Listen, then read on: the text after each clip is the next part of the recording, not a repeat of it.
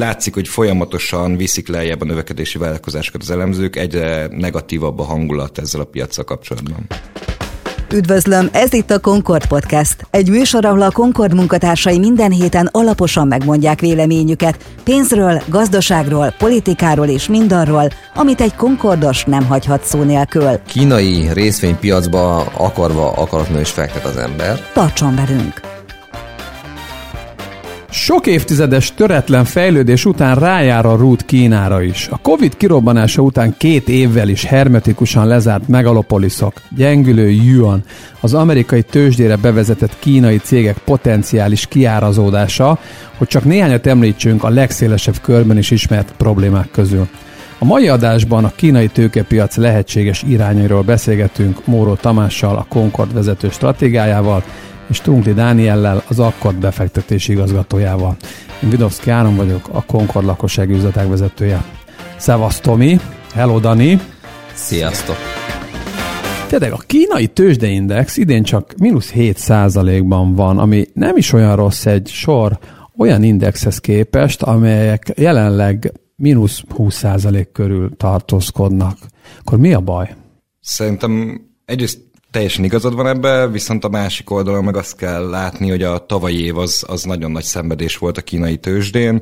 Tehát, hogyha egy éves időtávot nézünk, akkor az egy bőven 30%-ot meghaladó esést láthattunk, hogyha egyébként a kínai tech cégeket nézzük, ott meg akár 50%-os esés is van dollárban számítva.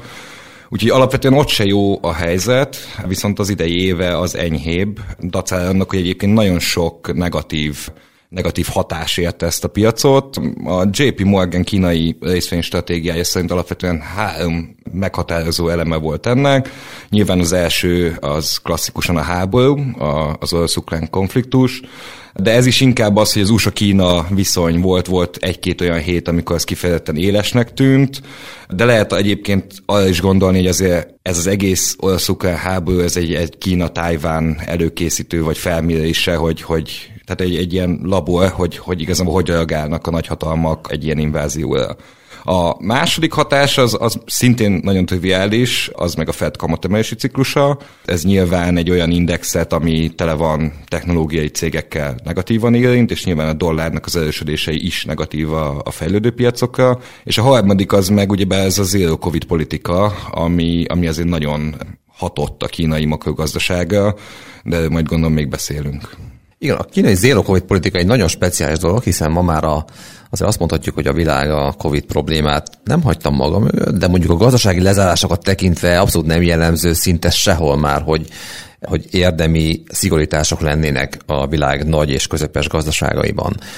Kína belemanőverezte magát egy olyan irányba, amelyből politikai értelemben nagyon nehéz kijönni. Tehát, hogyha azt hirdette, hogy, hogy a zero covid politika az egyetlen üdvözítő megoldás, akkor nem lehet itt egy 180 fokos fordulatot végrehajtani, hiszen akkor a pártvezetés, ezen belül pedig az ősszel elméletileg újra választásra kerülő a sí elnök mondjuk így a tudása megkérdőjeleződne, ami nyilvánvalóan nem megengedhető. Tehát van egy nagyon erős politikai szál ebben a zero covid politikában, és pont emiatt a, a kínai gazdaságban nem lesz egy hasonló jellegű nagyobb ciklikusság, mint amit láttunk mondjuk Európában vagy Amerikában. Tehát, hogyha lezárnak, akkor lezárnak, de utána viszont egy felévelő szakasz. Kínában szerintem ilyen húz meg erezd meg szakaszok lesznek, sokkal rövidebb időtávokat elképzelve. Sőt, olyan is lesz, hogy egyik városban szigorítanak, a másikban lazítanak. Tehát egy ilyen, egy ilyen eléggé kaotikus, de alapvetően a növekedést nem támogató időszak elé nézünk Kínában egészen addig, amíg a, a COVID és ugye ezen belül az Omikron és különböző variánsai, amik nagyon virulensek, az végig nem megy a lakosságon, ez pedig azért egy hosszú idő. Igen, és alapvetően szerintem a, ami nagyon látványos volt, hogy a, és ugye a sánkái lezárás az, az 7-8 hétig is eltartott, és nagyon nagy hatással volt a kínai makro, tehát hogy volt olyan időszak, hogy konkrétan nem adtak el gépjárművet az adott régióban. Tehát, hogy ez, ez, ez egy teljes leállást jelent, ami, ami nyilván a, a makroszámokat is visszaveti.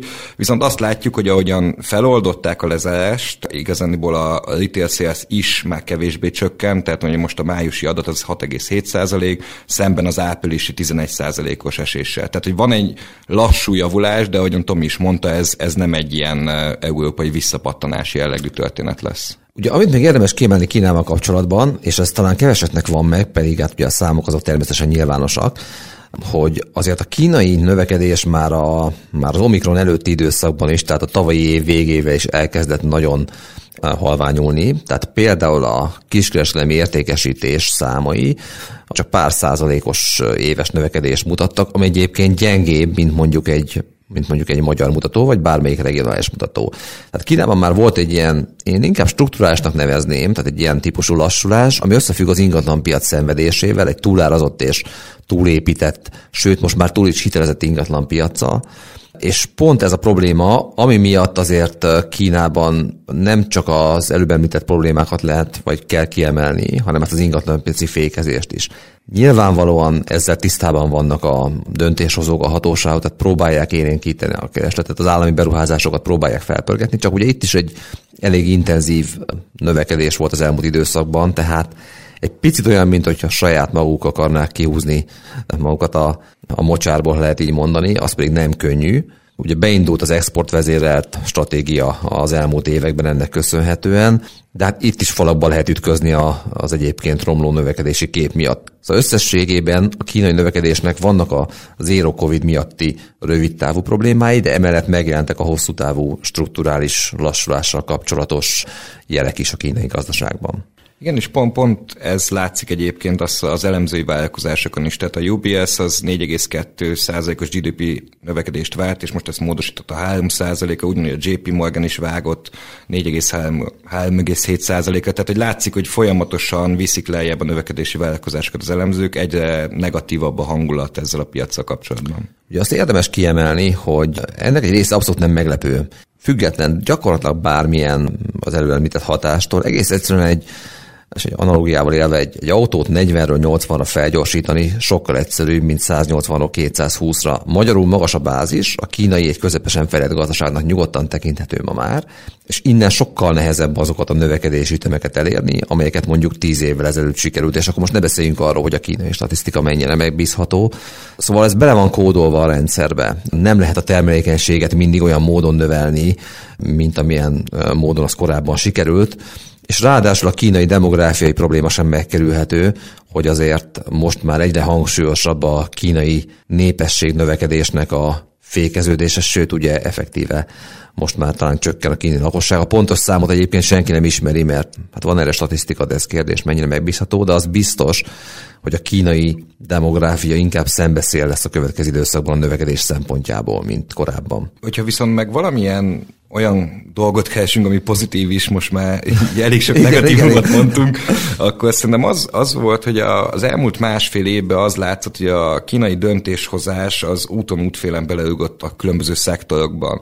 És ez látszott az részvények árfolyamán is, tehát látszott a tech cégeken is, de, de egy csomó más szektorban is látványos volt a, a beleavatkozása a rendszerbe.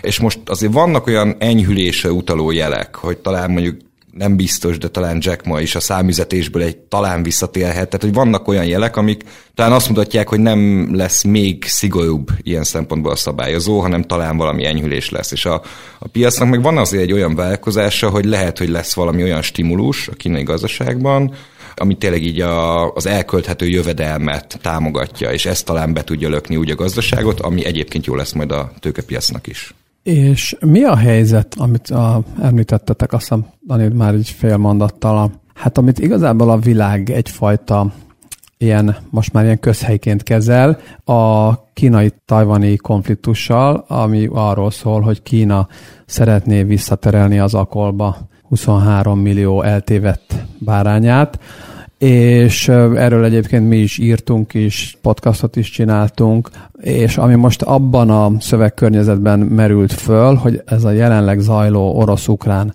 háború, ez Kína szempontjából ennek az általuk vélhetően tervezett beavatkozásnak egy proxia. Erről mit tudtok mondani, vagy Hát ezzel kapcsolatban még Kínán belül is egyébként kétfajta gyökeresen eltérő vélemény van. Az egyik szerint fel kell gyorsítani a tajvani takeover ugye átvételt, annak köszönhetően, hogy egyre nehezebb lesz a későbbiekben.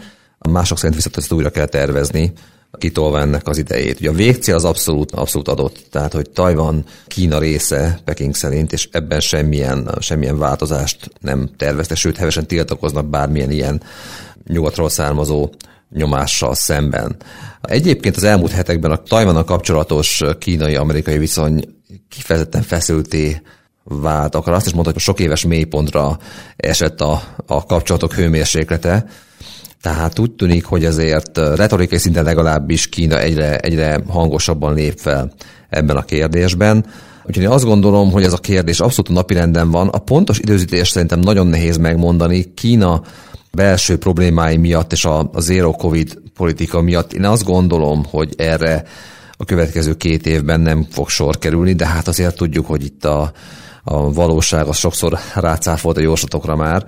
És hát kérdés, hogy a katonai megoldáson kívül van-e még más lehetőség. Korábban a kínai politika megpróbálta tajvani választási rendszeren keresztül elérni a nagyobb befolyást. Magyarul, hogy tajvani helyi pártok döntsenek végül a lakosság támogatásával együtt arról, hogy hogy Kínához közelebb kerüljenek.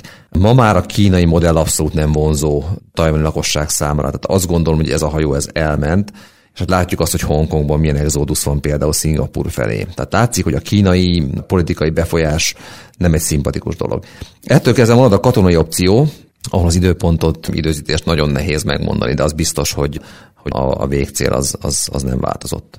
Alapvetően szerintem az, az nagyon sok tanulsága van az orosz konfliktusnak. Az egyik az az, hogy a nagyhatalmak, Európa, Amerika hogyan és milyen gyorsasággal reagál a helyzetre, de, de és ez, ezeket nyilván, ezeket az eset tanulmány jellegű gondolatokat át tudják venni a kínaiak. Szerintem senki nem számított, hogy ilyen gyorsan reagálnak ezek a hatalmak az orosz kérdésben, viszont a másik oldalon meg, meg azért van, tehát látványos mondjuk, amit például a szankciók kapcsán művelünk, vagy valamit csinálunk, hogy, hogy azért két fontos háborút például nem tudna Európa vívni, de ennek ellenére én úgy gondolom, hogy ez, ez a háború, vagy ez a, ez a döntés Tájván lerohanása azért az még, még vált maga.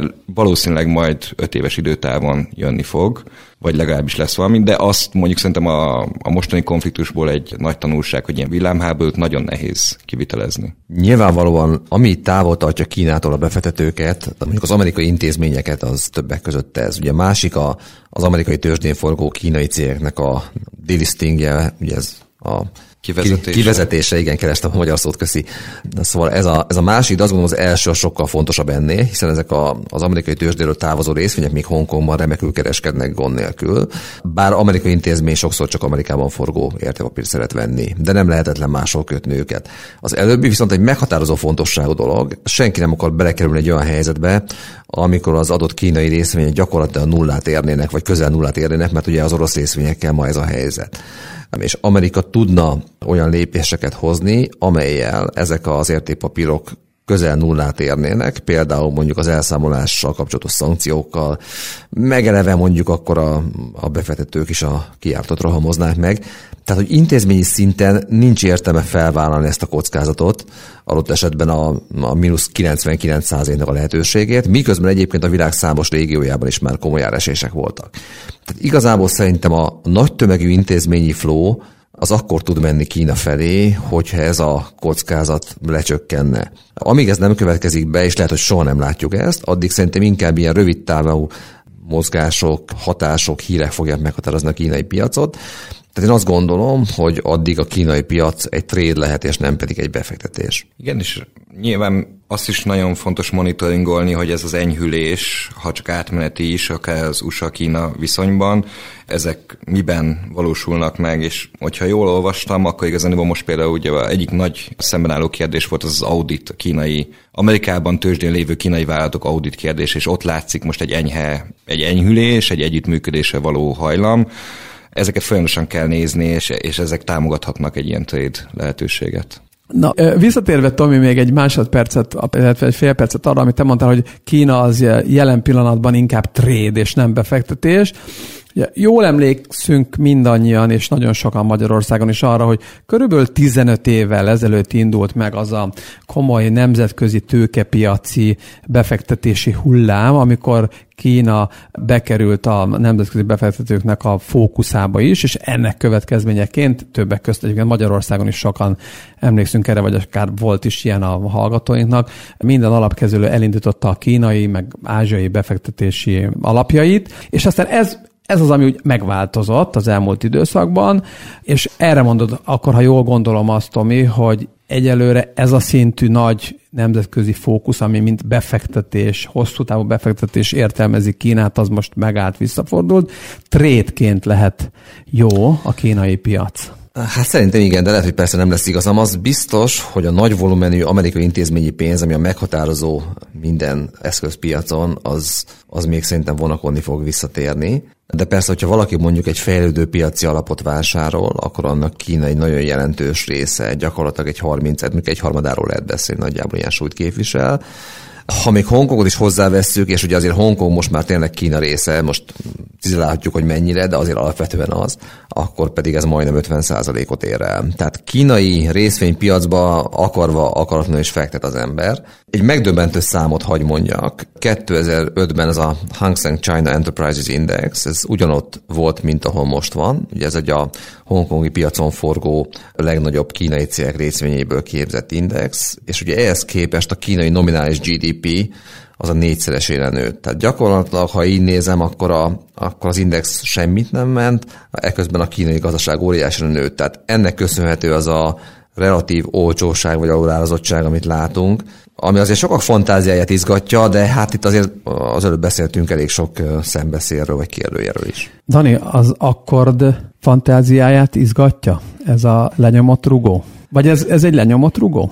Biztos voltam benne, hogy ez, ez szóba kerül. Nem, nem tervezünk kínai alapot indítani, viszont pontosan az, amit Tomi is mondott, hogy trade ötletnek van is mondjuk az abszolút hozamú alapunkban. De ezek pár hetes, hónapos trédek, nem pedig egy öt éves ajánlás, mert ugye az alapjainkat három-öt évre ajánljuk a befektetőknek, tehát mi nem szeretnénk azért elköteleződni egy ilyen fejlődő piac mellett hosszú távon. A tőkepiaci ciklusoknak a legnagyobb hajtóereje, és ezt érdemes kiemelni, mert sokszor megfelelkezünk róla, az nem más, mint a monetáris expanzió és az erre épülő tőkeáttétel. Ezt láttuk Amerikában is mondjuk a Covid időszak után, és tulajdonképpen ilyen szempontból Kína nem rossz, mert hogy Kínában van lehetőség gazdaságot stimulálni, Ráadásul valamilyen rejtélyes módon a kínai infláció csak ilyen 2% környékén van, vagy éppen alatta, amit nem tudom, hogy mennyire kell elhinni, de minden esetre... Pont, mint a Japán. Igen, csak mondjuk azért a japán makroperemfeltételek egy picit mások, tehát én egy kicsit szkeptikus vagyok, hogy Kínában csak ennyi az infláció, de mondjuk ezt, hogyha elfogadjuk, akkor itt tényleg van lehetőség a, akár a monetáris stimulusra, akár az egyéb típusú élénkítésre, és ez mondjuk tudna adni egy, egy lökést a piacnak. Hát legalábbis a belföldi befektetők részéről a külföld meg erre rá tud esetleg csatlakozni. Itt azért én azért továbbra is úgy gondolom, hogy ez nem egy több éves trend lenne, hanem inkább csak egy rövidebb távú pozíció. Alapvetően szerintem ez nagyon jó, amit Tomi mondott, mert hogyha bekövetkezik egy ilyen stimulus, akkor ennek a, ugye az első lépés az, hogy a, a short állomány az, az elkezdi venni a piacot, hogy lezárja a short pozícióit, és ha megnézitek egyébként akár a, a kínai technológiai ETF vagy indexben ilyen 10% körüli short állomány van, de hogyha megnézitek a Merrill Lynch Fund Manager survey ott is még egyébként a kínai short az, az a negyedik leggyakoribb trade. Tehát, hogy az látszik, hogy alapvetően nagy a pessimizmus, hogyha van egy enyhülés, bejelentenek mondjuk egy stimulust, akkor kapásból a, a sortokat zárják, ez adhat a piacnak egy lökést, és utána jöhet bele a sima vételek, akik már a trendet próbálják megjátszani. De a 10%-os sortállomány az nem olyan nagy. Vagy az index szintjén azért sok? Mert jó, hozzászoktunk egyedi részvényekbe. Igen, tavaly, de tavaly index szintjén azért az nem kicsi, az nem, persze. Aha. Az nem. Ugye volt még egy érdekes dolog, ami miatt Kínát nem szerették és nem szeretik, ez pedig az, hogy azért tényleg ez egy jogi értelemben azért nagyon messze van attól, amit mi mondjuk a nyugati világban megszokhattunk. Tehát itt tényleg jelen pillanatban arról szól a gazdaság, hogy valakinek engedélyezik, hogy valamit csinálhat, és lehet, hogy ezt ma megengedték, holnap viszont már nem. És akkor nem arról van szó, hogy picit nehezebbek a feltételek, hanem hogy ott esetben a jövőben egyáltalán nem végezheti ezt a tevékenységet. Ez a kockázat ott van a levegőben. Tehát azt gondolom, hogy pontosan emiatt a kínai részvényekben egy egy komoly diszkont indokolt mondjuk, mondjuk nyugati társaikhoz képest, ahol ez a fajta szabályozási kockázat azért nincsen meg.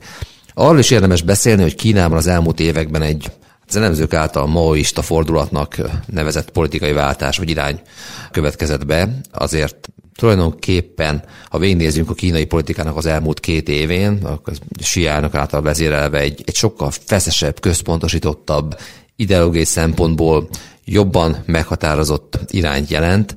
Ugye ebben volt például ez a common prosperity, a közös prosperitásnak a koncepciója, amit most egy picit kezdenek felvizezni, mert látják, hogy a gazdasági növekedést ez azért nem támogatja. A kommunista rendszerekben a gazdasági növekedés ritkán szokott tartósan jól alakulni, bár kísérletek ugye, ugye vannak rá.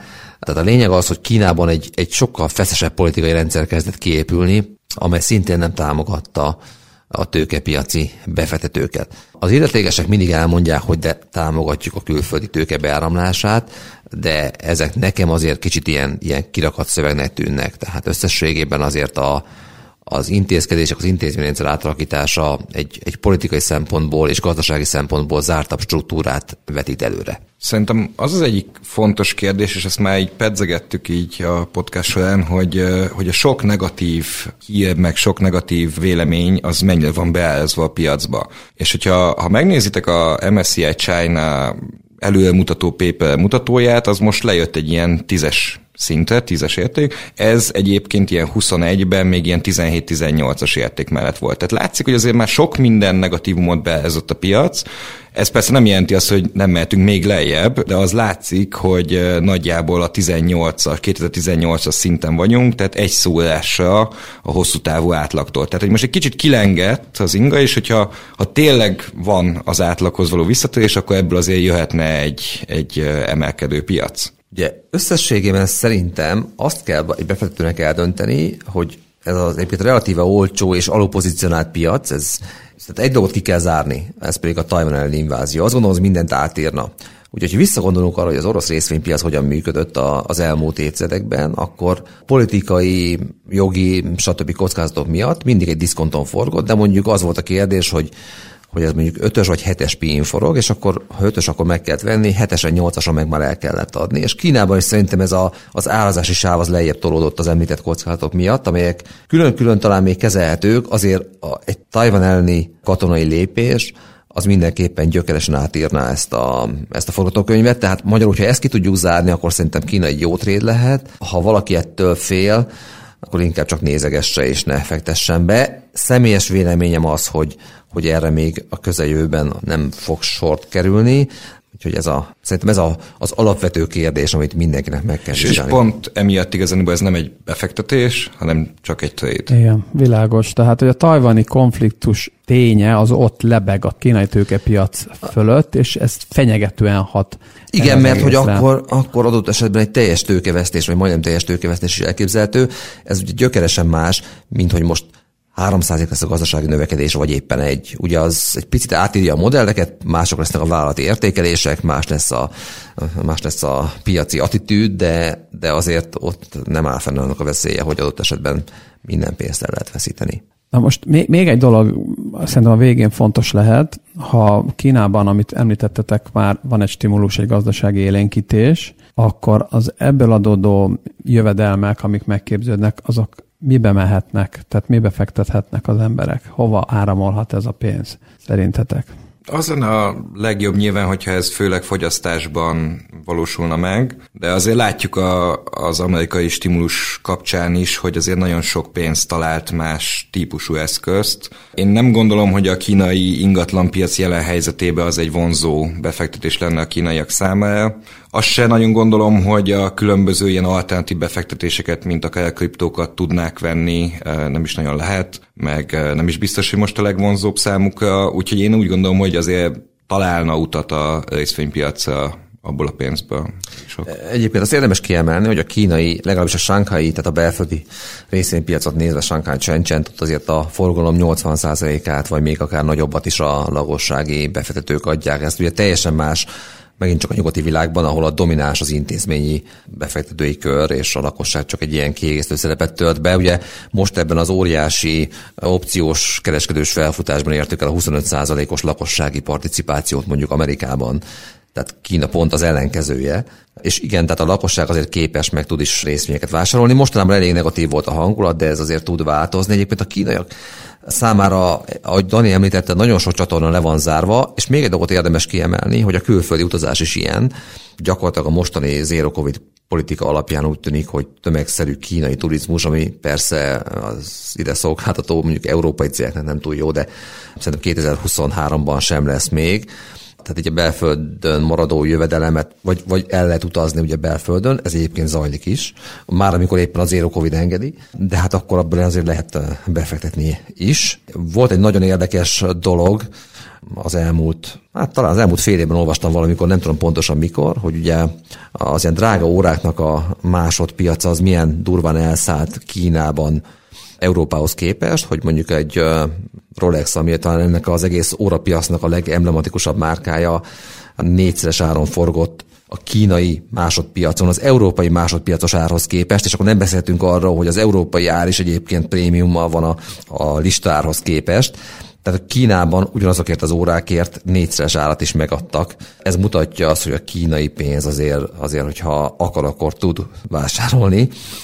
A részvénypiac egy jóval nagyobb piac, tehát az nem olyan könnyű megmozgatni, de azt gondolom, hogy a kínai lakossági pénz az tud hozni áremelkedést akkor, hogyha ezt a kormány is támogatja. És még egy érdekes dolog, tehát Kínában a lakosság is nagyon olvassa az állami sajtót, amely egyébként értékpapír, piaci pénzügyi kérdésekkel is szokott foglalkozni, és többször volt már olyan, hogy egy elég komoly vételi hullám alakult ki Kínában annak köszönhetően, hogy az állami a sajtó az részvényvásárlásra buzdította a lakosságot, tehát ugye ez egy ilyen érdekes pártállami kapitalista tőkepiaci mix, amit ugye a mai, vagy a, a mi fejünkkel nehéz megemészteni, vagy, vagy megérteni, de ez Kínában így működik, nagyon érdekes. Tomi, Dani, nagyon szépen köszönöm.